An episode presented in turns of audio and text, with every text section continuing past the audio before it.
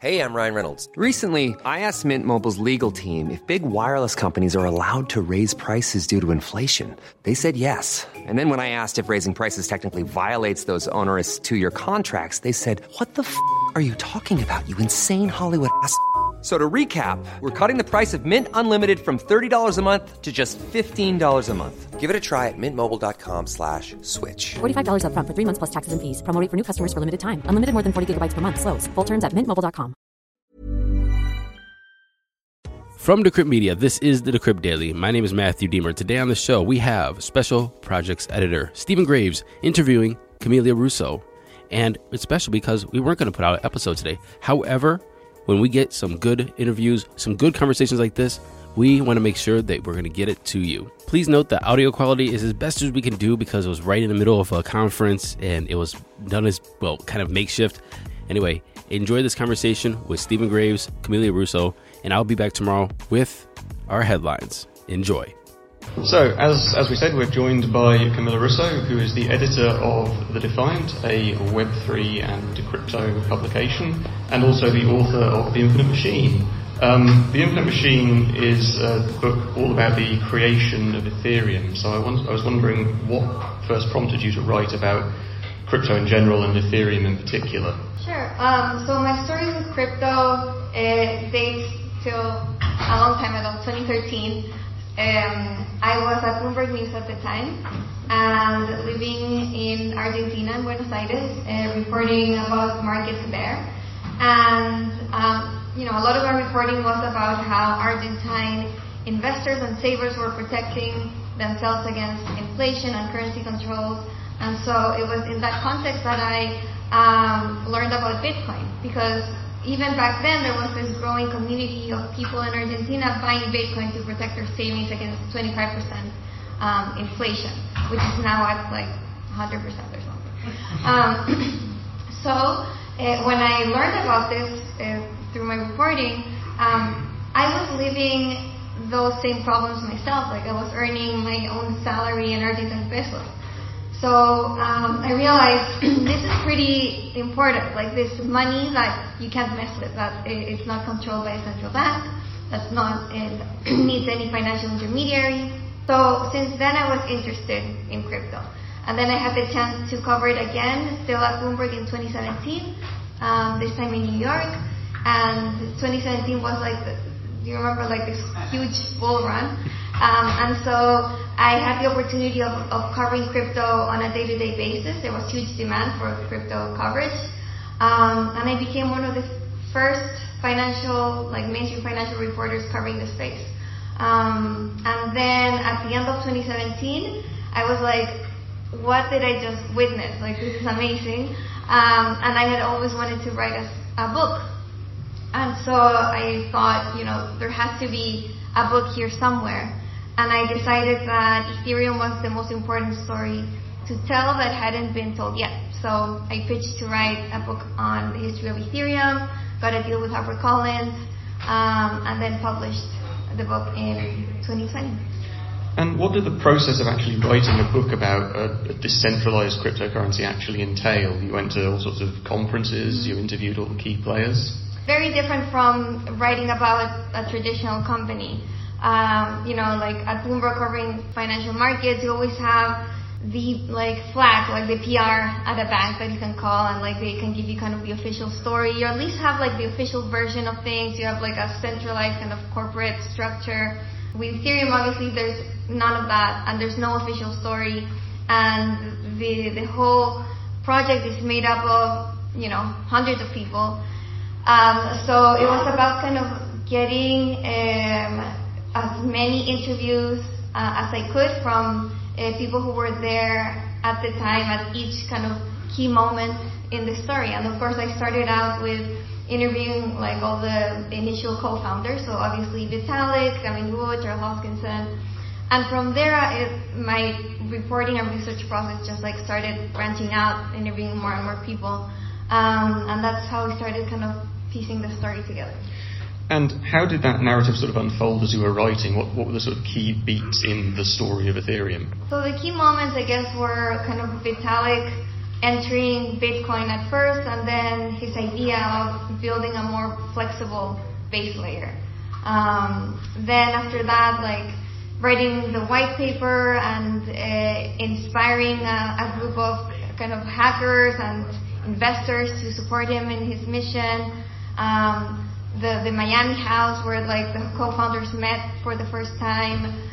Then um, launching the like all the work that led up to launching and all the drama that happened there. There was, uh, you know, a lot of like big personalities involved in early Ethereum, and that resulted in a lot of tension and clashes.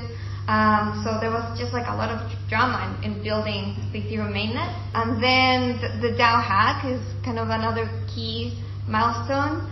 Then finally, kind of the boom and bust, like 2017 to 2019. Um, and at the end of the book, I talk about how just like NFTs and DeFi were just starting to emerge. So, um, yeah. Yeah, crypto moves very fast, obviously. Um, here we are just a few years on, and the space is completely different. Having uh, started to write the, the Infinite Machine, at what point did you decide, because it's being turned into a film, at what point did you decide this narrative could go on screen? Um, when did you start exploring that? As I was writing, um, I always wanted to, to write my book in a way that it, it read like fiction, you know, like it, I, I wanted it to read like a novel. So one, one of my favorite writers is Michael Lewis, and uh, you know he's like a great inspiration for me, and, and just like I wanted to write that kind of book. Um, and so to do that, it's very important to kind of paint a picture uh, with words and, and have dialogue and description. So like I went to the Zug house to be able to describe it, and, and I, I, did like all these things to be able to, you know, make it come alive. Um, and so that, that's just the, the kind of story I wanted to write, but I never really imagined that, you know, the book would actually be turned into a film.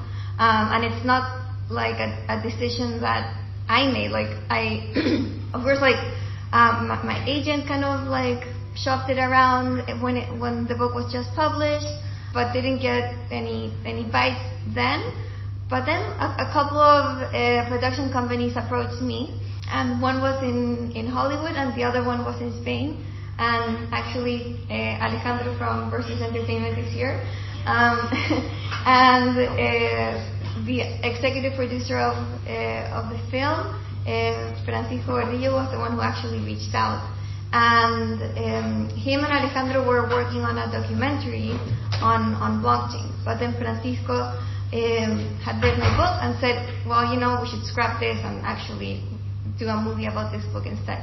So yeah, it's like I had these kind of two production companies reach out, and the Hollywood one, um, I mean, at first like seemed appealing because you know it's in Hollywood, but then um, they were like very slow to respond and didn't seem kind of like very committed to actually having the movie made.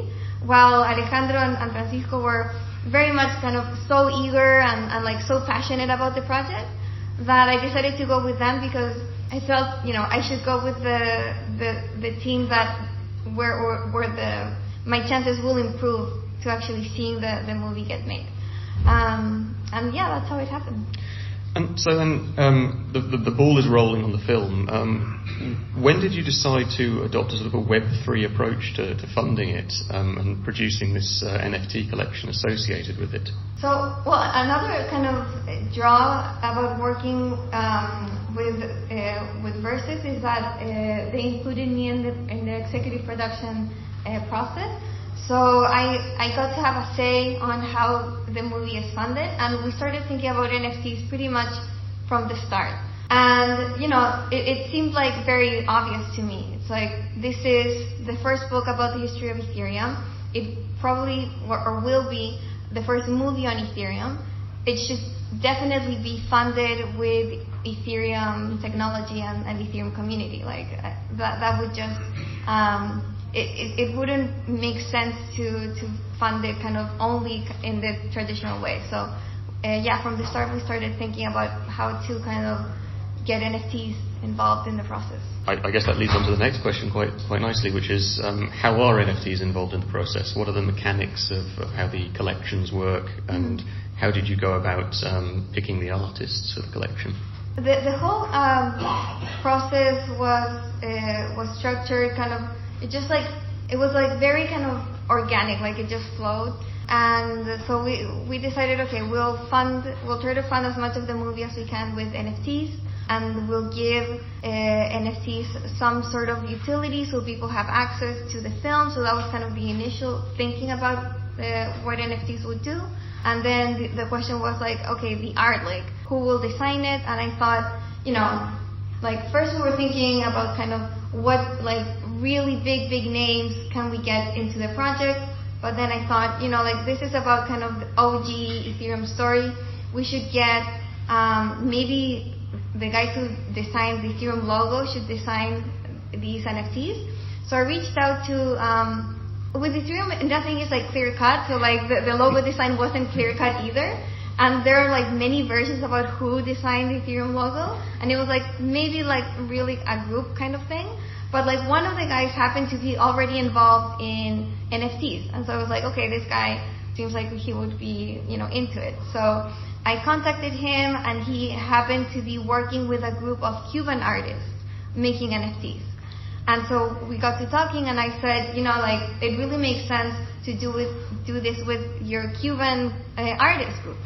Um, and then the project just grew and we decided to include um, a, a, group of uh, artists from many emerging nations, and he brought on Gladys, who is an art professor in the University of Havana, like she lives in Havana, Cuba, and she curated 36 artists from all over, from Cuba, Venezuela, Bolivia, Chile, Kenya, India, um, and the idea was to really get a group of artists who are, you know, just starting in the NFT world and who came from emerging countries because this was the time of like the huge NFT boom of last year where a lot of kind of the, the people who made it big were already in like big you know financial hubs you know San Francisco or, or New York or you know Western Europe.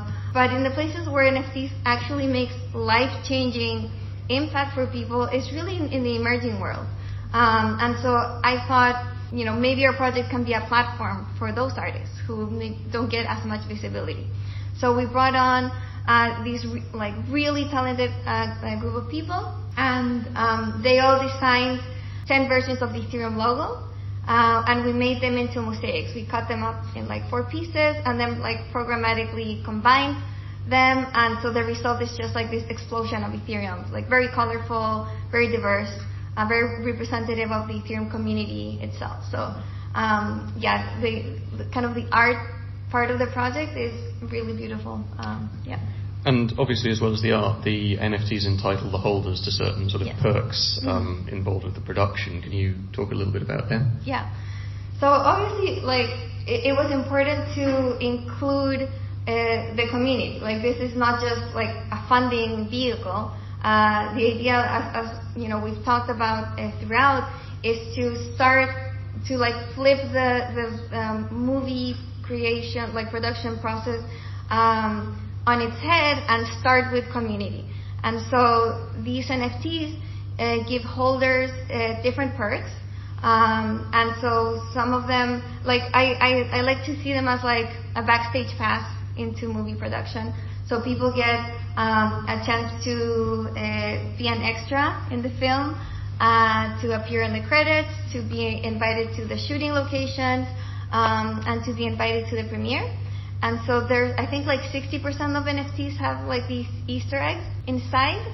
And then the, I guess like the mo- more kind of significant part is that NFT holders are also members of a DAO and the DAO has an executive producer role in the film itself. So um, the goal is for NFT holders to participate in um, in, in, production uh, in the future, and and and then the the idea is that this DAO will then fund and support other projects, so that the Infinite Machine movie will be the first of hopefully many productions that this group of NFT holders uh, fund. and um, a percentage of all sales uh, go to a community treasury that is controlled by NFT holders. 10% goes to this treasury, and and and 22.5% go to artists in perpetuity. So this was also an important thing because, as we all know, not NFT artists are properly compensated, and we definitely, you know, wanted to change that with our project. And you're also doing some further drops for NFT holders, I believe. Yeah. So, um, okay. So the, the the primary collection hasn't been fully minted yet. Uh, we've done two drops, and the third drop is um, so stay tuned. Aside from that, we are the artist also created kind of a one of one piece, which will be dropped every two weeks. So holders are are getting these kind of like, you know, perks along along the way um, of being part of the community. Um, so the other big development that's happened recently for the project is um, obviously Scott Free's involvement. Um, how did that come about? Um, so that's all Alejandro's work. Um, so with with Infinite Machine book, uh, my goal from the start was I just wanted to write a book that anyone could read, just like for the mainstream, anyone could pick it up even if they had never heard about crypto. Um, and for the movie, it's the same goal. We we want to make um, just like a mainstream blockbuster movie. Um, hopefully, it'll be kind of the first one about crypto. Um, like I, I I like to kind of hope like the catchphrase like the social network of crypto um, is the idea. And so with with the team, we always knew ideally we would have a like U.S. based um, a U.S. based co-producer to help us in, in that goal.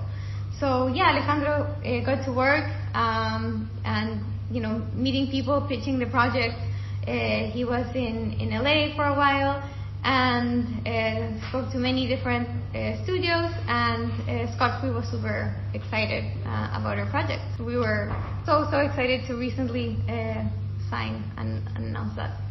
And how do the logistics of working with a sort of centralized legacy production partner and a very sort of future-looking Web3 DAO-based um, back-end work. How do you how do you conduct those negotiations? I guess. So the NFT and DAO part of the project is like completely separate from like Scott Free, and and you know they are in kind of the very much kind of traditional production side um, of of the project and me and Francisco are, are leading the kind of NFT and, and DAO side of things. So, like like was mentioned before, like this is how we are, you know, securing funding, securing our, our community, um, and and then kind of the the, the, the rest of the, the movie is, is, is kind of uh, made in a more like traditional way because I think like in the end um, these are just tools to the same end. Like this is about telling stories that people want to see, and that doesn't change uh, about film. Like at, at, its core, that's you know. Um, so we're we're using these tools to make the experience better and to include our audience and, and to connect with our communities and uh, to make funding easier. Um, but in the end, you still have to, you know, produce a great movie. Um, what stage of production has the film actually reached at this point, and um, when, when's it coming out? yeah. What's the plan going forward? Um, so very early uh, in in production. Uh, right now, the um, the script uh, is just uh, being written, um, and so yeah, we're still kind of a couple years, so yeah, years away. So I'd say like 2024. Uh, but Alejandro is the one who, who knows the, the production details.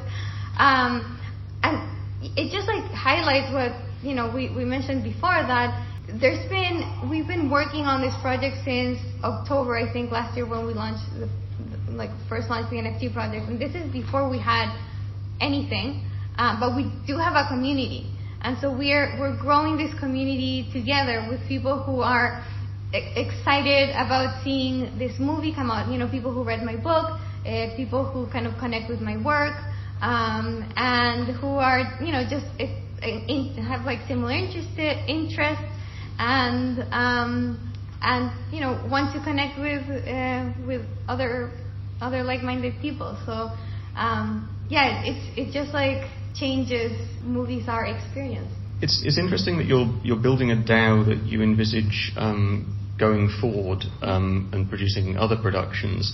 Um, why, why have you adopted that model rather than specifically making a DAO for this film? Um, and then maybe spinning up another DAO for the next one, and so on and so forth. I guess like it, it just like simplifies things and, and it gives it continuity. Like um, I, I would love for the Infinite Machine like project to to just live on and, and become its own thing, like without me even, you know. Um, yeah, I don't know. I, I think that it, it would just be like very beautiful if that happened. If kind of the Infinite Machine was uh, the the seed that then was able to grow other other projects. To broaden the conversation out a little bit beyond um, your specific project, obviously you've had a sort of front row seat to the process of Web3 filmmaking. So, um, what are some of the most exciting developments in the space that you've seen? We've been talking about funding, production, and distribution. Um, in both your role as, as uh, editor of the Defiant and as, as the writer of the Infinite Machine, what have you seen in the space that's getting you excited? With most things in, in crypto, because the, the technology is made as a, as a means to transfer value, the financial aspect will always be kind of the low hanging fruit. It's kind of what this thing was made for. So um, the financing aspect, you know, is what's being developed first. Uh, and it, it seems kind of like cold and boring, but in the end, I think it's it's it's really interesting because it has the opportunity of, uh, of, opening up production to uh, to people who maybe would otherwise uh, find it very hard to get their movie funded. Um, and like like Stoner Cats is a great example. Yeah, I, I think the the funding part of it, of going directly to to audiences and, and not having to rely on on third parties or VCs or or, or anyone else, um, is is pretty kind of groundbreaking. Uh, I, I think that's kind of the the main kind of development we're seeing in in Web3 film. Uh, I think kind of community building uh, is is the, the, other interesting one, and I think we're still learning about how to best do that. Like what sort of utility uh, works, what doesn't, um, how to um, you know distribute benefits because obviously I, I like the ideal scenario would be to share the movie royalties with NFT holders. That's you know obviously that would be the case.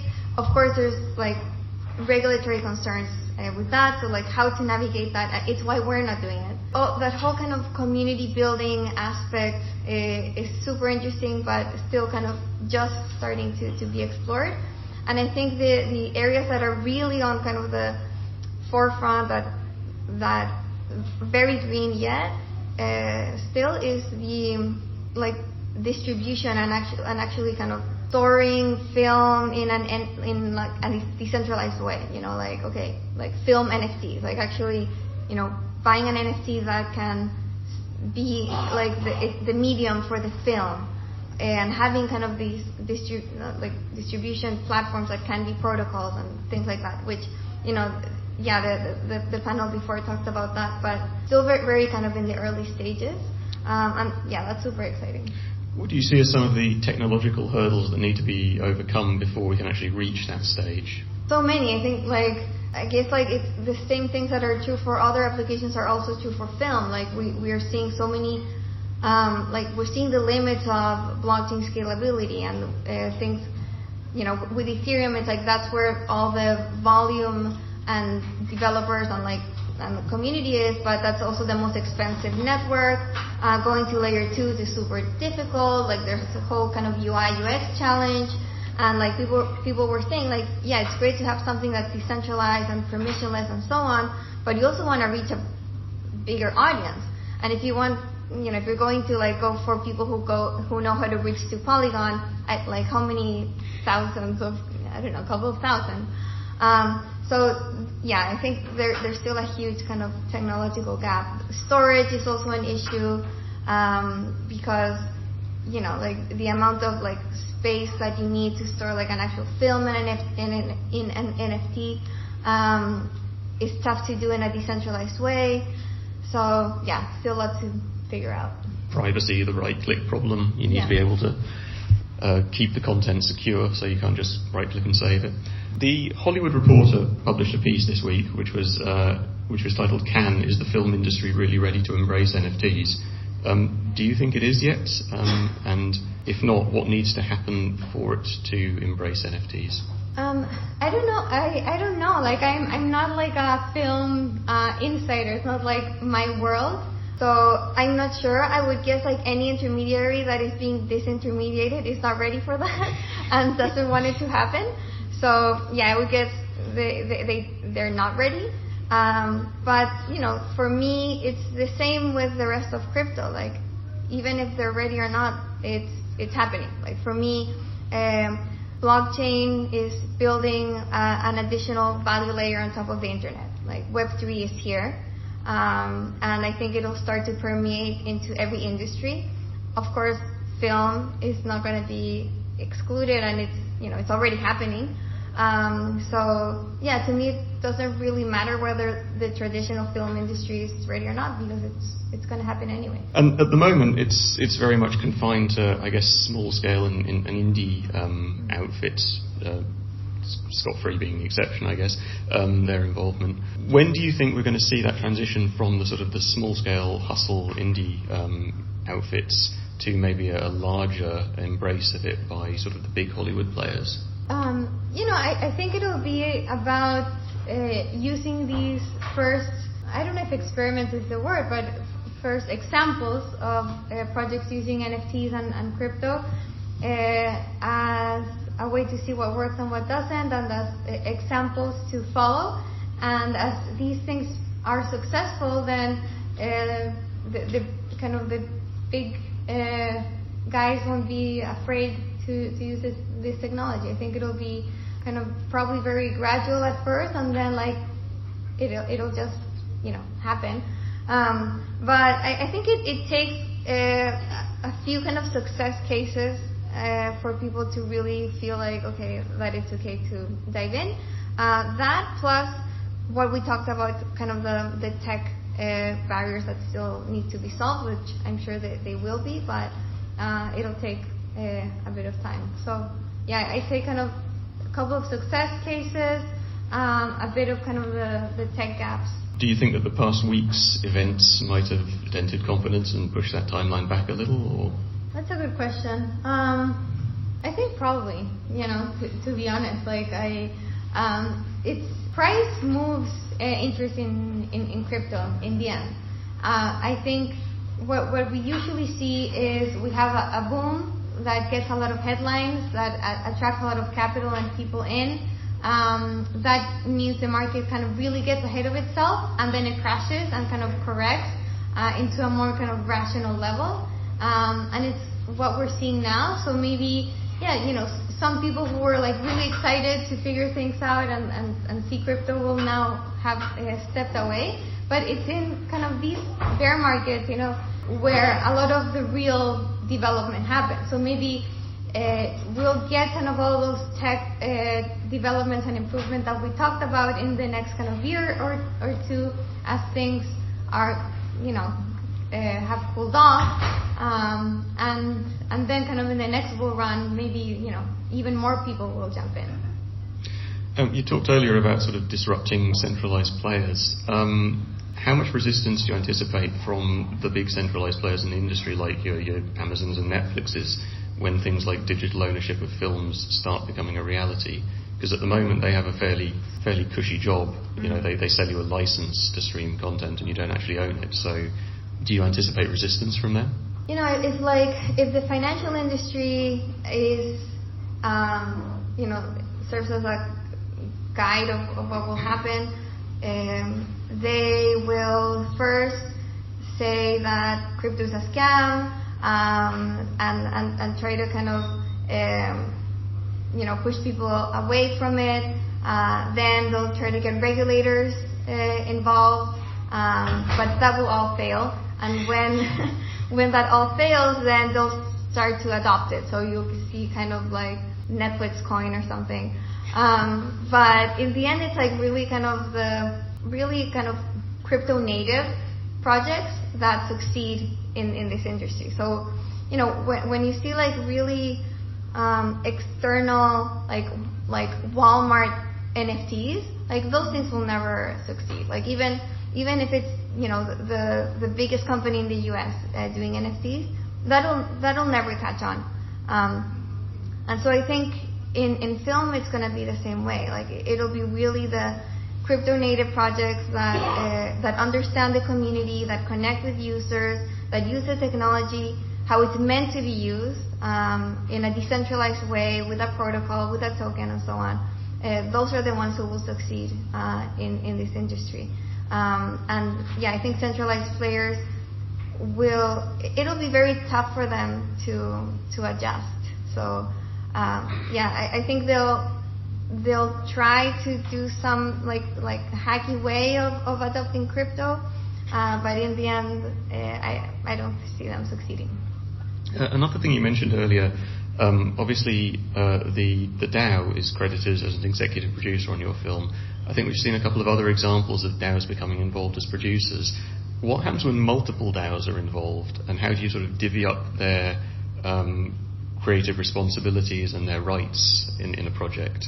I don't know. I don't even know how one DAO, like what's going to happen with one DAO, you know? it's like this is so early. Uh, we're all just like learning as, as we go, to be honest. Like it's never been done. Um, so I really hope an Infinite Machine uh, project uh, is like an example that others can follow. I, am sure we'll screw up on some things. Um, so hopefully, you know, others can learn from, from what we do. Um, but yeah, I mean that's what's exciting about this. Kind of, we're all building it from scratch, so you will have to see how it works. Just like to say thank you very much for your uh, coming coming and uh, speaking to us. Um, I, I realise it's been a flying visit for you because you were at the Vatican yesterday yes. and jetting back tomorrow. So yeah. um, thanks very much for your time. Thanks to our audience um, for being present here and on Beam, um, and thanks to uh, you guys for organising this. Yeah, thanks for having me. Thank you for listening to this episode of the Decrypt Daily. My name is Matthew Diemer. I will be back with headlines tomorrow. I hope you enjoyed your weekend. I hope you ate some burgers. I hope you drank some beer. And I hope you and your family are well. And until tomorrow, happy hodling, everyone.